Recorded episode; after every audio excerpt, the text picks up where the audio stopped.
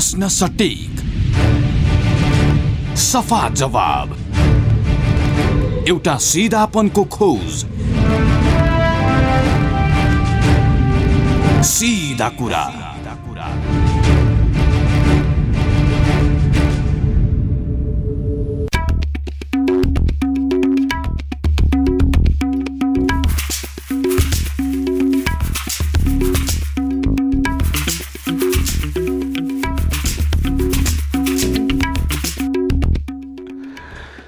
नमस्कार। कार्यक्रम सिधा कुरामा स्वागत छ म Krishna Timalsina.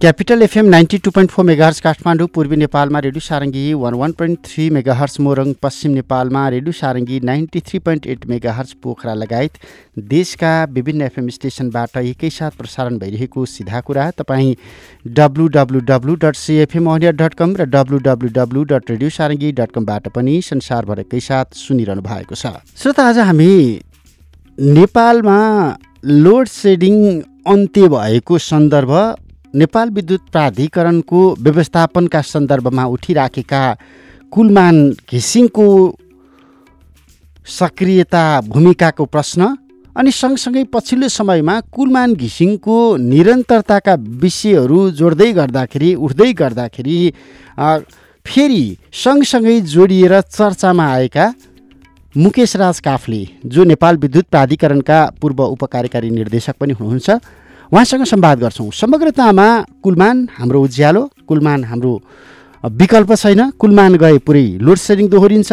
कुलमानको जय जयकार। यो आम रूपमा आम सञ्चार माध्यममा सामाजिक सञ्जालमा युट्युबहरूमा जताततै उठिराखेको देखिराखेको नारा हो त्यो खालको क्रिया प्रतिक्रिया हो र यो क्रिया प्रतिक्रिया र नारा सँगसँगै मुकेश राज काफले पनि विवादमा चर्चामा बहसमा तानिएको अवस्था छ। कुलमान घिसिङको निरन्तरताको अवरोध किन? कुलमान घिसिङ र मुकेश राज काफले दुवै नेपाल विद्युत प्राधिकरणको नेतृत्व तहमा बसिरहँदाखेरिका परिस्थितिहरू तुलना गर्ने हो भने कुलमान घिसिङ असफल हुने मुकेश राज काफले फेरि त्यहाँ नियुक्तिको लागि दौडधुप गरिराख्ने अथवा कुलमान घिसिङ गएमा पुरै नेपाल फेरि अन्धकारमा फर्किने यो खालको बहस किन चलिराखेको छ? आज हामी यिनै प्रश्नमा जोडिनेछौँ किनकि आम रूपमा आम सञ्चार माध्यमभन्दा बढी सामाजिक सञ्जालमा बढी बहसमा आइराखेका छन् कुलमान घिसिङ र आम सञ्चार माध्यममा मूलधाराका सञ्चार माध्यममा बहसमा आइराखेका छन् मुकेश राज काफले। जोसँग आज हामी संवाद गर्दैछौँ। काफले काफलेज्यू। हजुर। यो तपाईँ सिधै विषयमा प्रवेश गरौँ। पैसाका बिटा बिटा बोकेर नेताको घर घर धाइराख्नु भएको छ। कुलमान घिसिङलाई पुनः नियुक्ति दिनु हुँदैन भनेर लबिङ गरिराख्नु भएको छ भनेर यो केही दिन यता तपाईँका सन्दर्भमा जे जति समाचारहरू आइराखेका छन् यो विषय यहीँबाट सुरु गरौँ। प्राधिकरणका को नेतृत्व सम्हाल्नका लागि तपाईँ प्रतिस्पर्धी हो कि होइन यो समाचार कसरी आइरहेको छ? सबैभन्दा पहिले तपाईँलाई शुभ प्रभात नमस्कार। अब यहाँको सिधा प्रश्नको म सिधा जवाबमै जान चाहेँ। यस विषयमा मैले पटक पटक भनिसकेको छु। आजका मितिसम्म विद्युत प्राधिकरणको कार्यकारी निर्देशक पद खाली पनि छैन। जुन पद खाली नै छैन त्यहाँ दौड हुने भन्ने सवालै रहेन। र अर्को कुरा म निपुल मलाई नेपाल विद्युत प्राधिकरणको कार्यकारी निर्देशक बनाइदिनुहोस् भनेर म कुनै पनि राजनीतिक नेतृत्वको धोकामा निवेदन हाल्न गएको पनि छैन। र मलाई यो नेपाल सरकारले नियुक्ति गर्ने पद भएकोले नेपाल सरकारका कुनै पनि जिम्मेवार पदाधिकारी मन्त्रीज्यूहरूबाट यो पदका निम्ति मलाई प्रस्ताव पनि आएको छैन। यस विषयमा मैले यो कुरा आजका मितिसम्मका हकमा क्लियर गर्न चाहे। भविष्यका सन्दर्भमा भविष्यमा जे जस्तो परिस्थिति बन्ला त्यसै अनुसारको हामी छलफल गर्न यो बहस चाहिँ किन आयो त? तपाईँ पुरै सुरुका दिनदेखि नै कुलमान घिसिङभन्दा बढी मुकेश राज काफ्लेका लागि आम रूपमा सामाजिक सञ्जालहरूमा युट्युबहरूमा त्यो ढङ्गको गाली बेजेतीपूर्ण शब्दहरू पनि धेरै देखिएको छ। त्यो ढङ्गले किन बहसमा ल्याइयो त?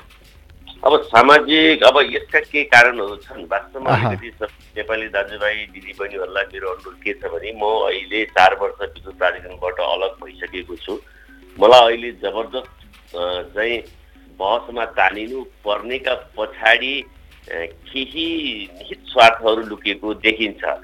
सुरुदेखि नै हामीले गरेका कामहरूलाई ओझेलमा पारेर चाहिँ अनावश्यक प्रोपोगण्डा गरिएको छ अनावश्यक आक्षेप लाउने कामहरू गरिएको छ। जुन कुनै पनि सत्य तथ्यमा आधारित देखिँदैन। हाम्रो समाज यहाँ नाटक बिक्ने समाज भएको छ। यहाँ नाटक बिक्छ पुरस्कृत हुन्छ र सत्य दण्डित हुने जस्तो देखिएको छ।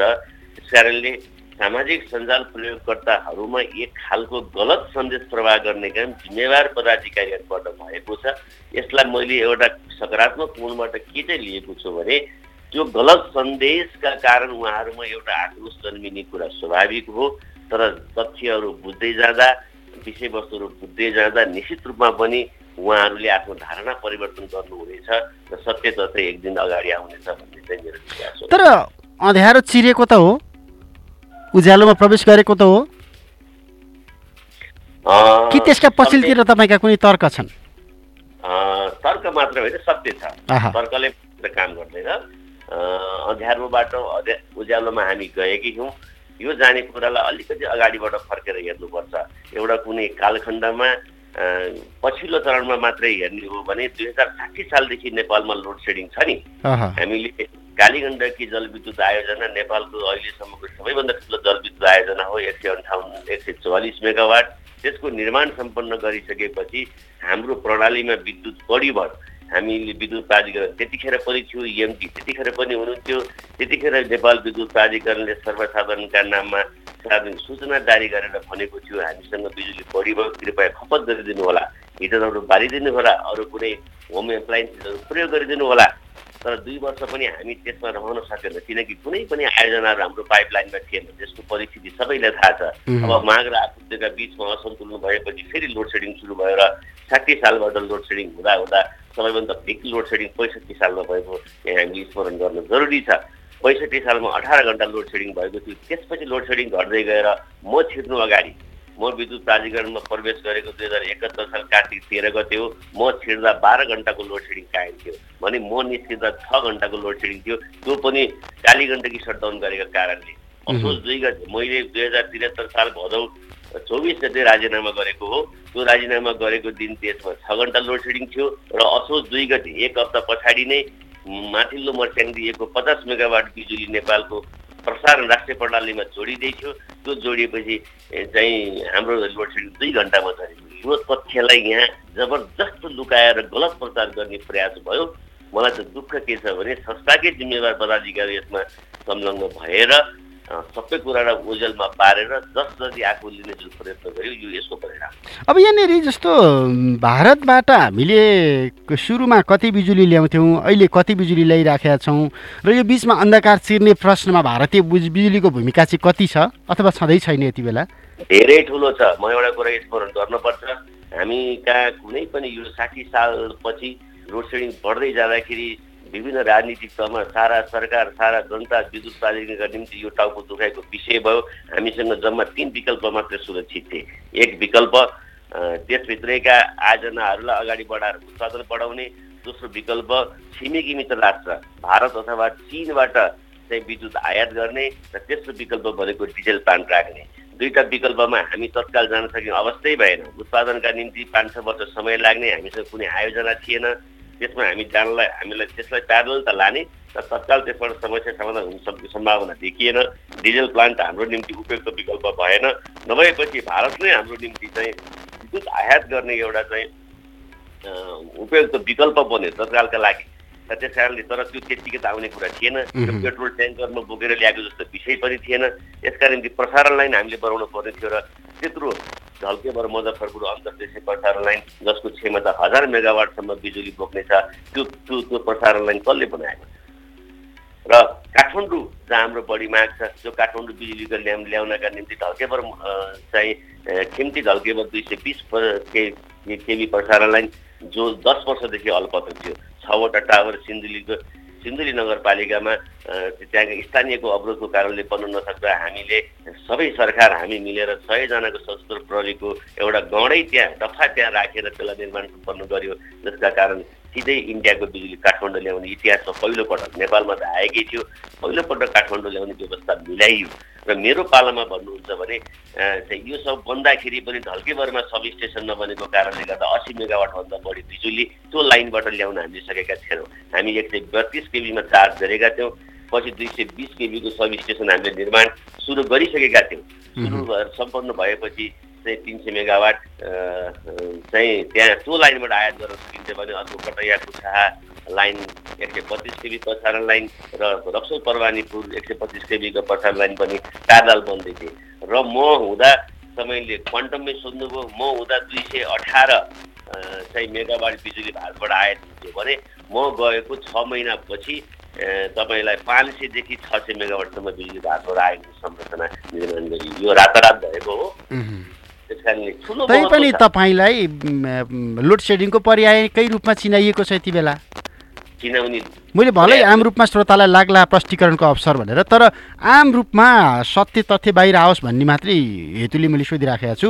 तपाईँलाई त अहिले पनि मुकेश भनेको अठार घन्टा लोड सेडिङको पर्याय हो ऊ फेरि प्राधिकरणमा जान खोजिराखेको छ। यही यही रूपमा त बुझाइएको छ होइन र?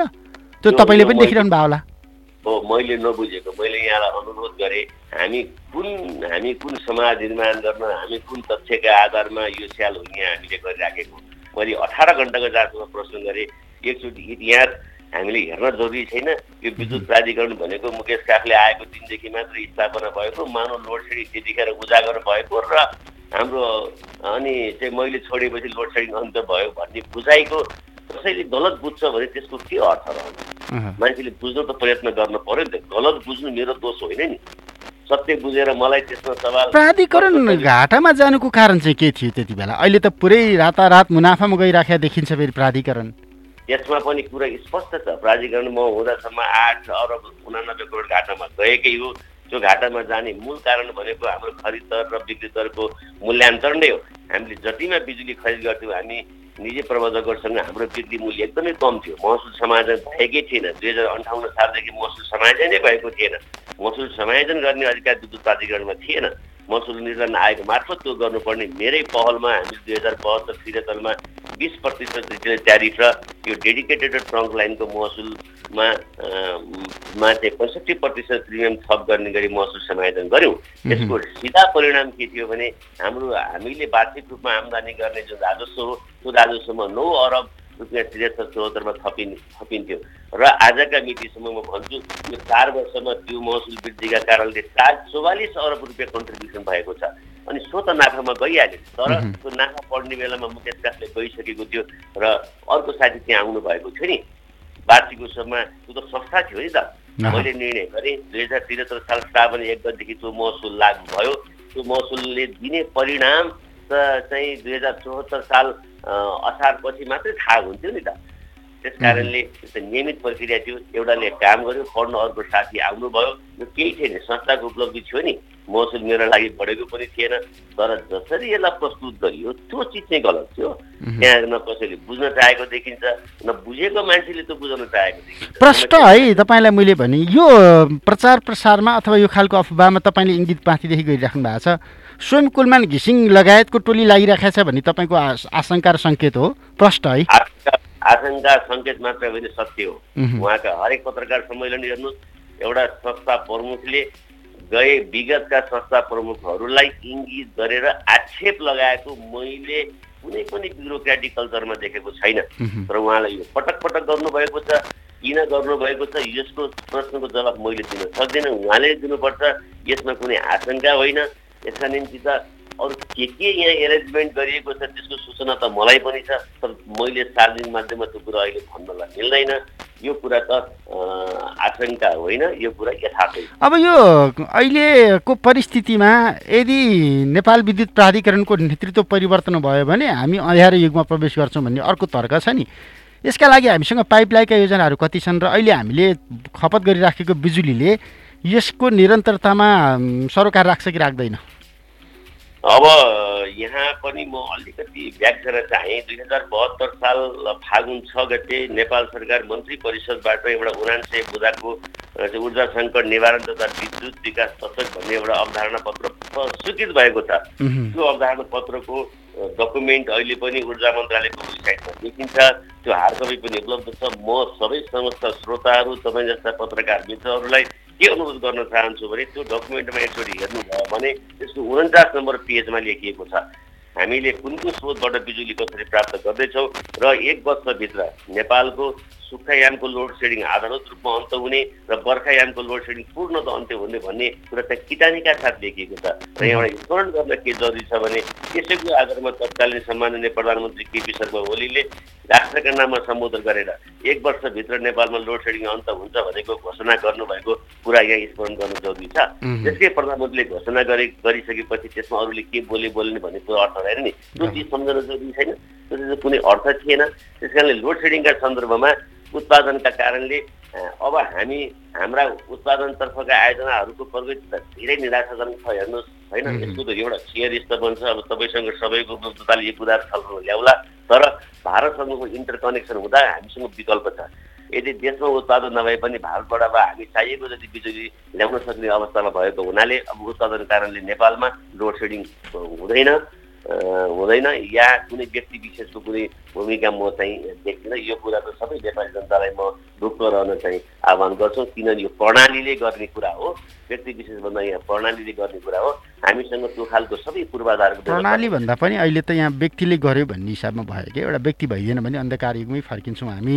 अब फेरि पनि लोड सेडिङमा गइन्छ। त्यस त्यो कारण मैले त्यो सत्य चिर्न त केही समय लाग्छ त्यसरी बुझाउने प्रयत्न त भएको छ। त्यसरी बुझाउने प्रयत्न भएको छ। अब यहाँ जस्ता हामीसँग अहिले भइराखेका पाइपलाइनका योजनाहरू कति छन् र अबको पाँच वर्ष पछाडि भारतबाट बिजुली नल्याइकनै मुकेश काफले अथवा कुलमान घिसिङले नेपाल उज्यालो बनाइदिए भनेर भन्नेका दिन पनि आउने होला नि त फेरि। अहिले पाइपलाइनको योजनाहरू चाहिँ के छ? एकदमै छ। म यहाँलाई अलिकति भन्न चाहेँ। अहिले हाम्रो प्रणालीको अलिकति कुरा गरौँ। हाम्रो प्रणालीमा अहिले चौध सय मेगावाट बिजुली चाहिँ जोडिएको छ सबै गरेर यसो तलमाथि होला। यसमा चाहिँ अलिकति डिजल प्लान्टको कन्ट्रिब्युसन पनि छ।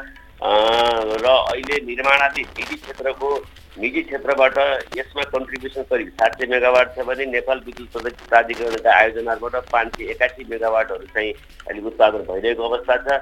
निर्माणाधीन आयोजनाहरू चाहिँ एक तिन हजार एक सय साठी मेगावाटका आयोजनाहरू अहिले निर्माणाधीन छन् भने पिपिए भएका तर निर्माण सुरु नभएका आयोजनाहरू दुई हजार एक सय पच्चिस मेगावाट रहेका छन्। त्यस कारणले अबका पाँच वर्षभित्र क्रमशः निर्माण सम्पन्न हुँदै गयो भने करिब करिब छ हजार नौ सय मेगावाट जति बिजुली हाम्रो प्रणालीमा जोडिने देखिन्छ. यही वर्षभित्र गएकै वर्षमा जोडिनु पर्ने तर यो सम्पन्न हुन सकिराखेको छैन। यही वर्षभित्र अब सबै कुरा यस्तो भयो भने माथिल्लो तामाकोसी चार सय छप्पन्न मेगावाट लगायतका रसुवागढी आयोजना एक सय एघार मेगावाट मध्य भोटेकोसी एक सय दुई मेगावाट सान्जेन छप्पन्न मेगावाट तनहु एक सय चालिस मेगावाट राहुघाट चालिस मेगावाट र सोलर ग्रिडको पच्चिस मेगावाटका आयोजनाहरू क्रमशः अब विद्युत प्राधिकरणका आयोजनाहरू चाहिँ जोडिनेछन् भने निजी प्रवर्तकहरूबाट काम भइरहेका आयोजनाबाट पनि बिजुली जोडिने क्रममा चाहिँ रहेका छन्। त्यस कारणले हामी उत्पादनको क्षेत्रमा कम्फर्टेबल जोनमा छौँ। अब यसमा कसैले धेरै चिन्ता गर्नुपर्ने अवस्था चाहिँ छैन। भनेपछि जो व्यक्ति आएर बसिदिए पनि अहिले अब प्राधिकरणको यो संरचनाले नेपाललाई लोड सेडिङको युगमा फर्काउँदैन। अब फर्काउँदैन। सय प्रतिशत होइन दुई सय प्रतिशत होइन हजार प्रतिशत फर्काउँदैन अब म अलिकति तपाईँहरू दुईजनाको बिचको द्वन्द्वको सन्दर्भमा जोडिन चाहिँला यो द्वन्द्व चाहिँ के का लागि हो?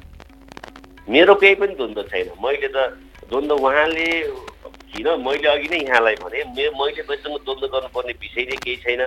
तर जसरी यो त बडो चाहिँ गजबसँगले यो विषयलाई प्रचार गरियो होइन? त्यस कारणले मेरो कुरा त अहिले अहिले मलाई जबरजस्ती सामाजिक सञ्जाल मार्फत चाहिँ अहिले ड्र्याग गर्ने कोसिस गरियो। म आफ्नो काम गरिराखेको मान्छे म त्यो संस्थासँग कुनै सम्बन्ध पनि राख्दिनँ। मैले पनि म विद्युत प्राधिकरण कार्यकारी निर्देशक पनि दौडमा गएको पनि छैन गएकै भयो भने के हो? के? मुकेश काफ्लेले त्यो अधिकार राख्दैन। देशको संविधान कानुनले मुकेश काफ्लेलाई त्यो अधिकार दिएको छैन।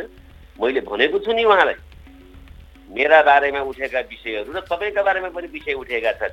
मेरा बारेमा मैले मैले कार्य सम्पादन सुरु गरेको मितिदेखि तपाईँको कार्य सम्पाद तपाईँले चाहिँ बिताएको समय समयका महत्त्वपूर्ण विषयहरूको एउटा न्यायिक छानबिनको निम्ति हामी तयार हौँ न त। हामी जनतालाई भनिदिउँ न अब यसमा क्लियरिटी क्लारिटी हुनु जरुरी छ नि त।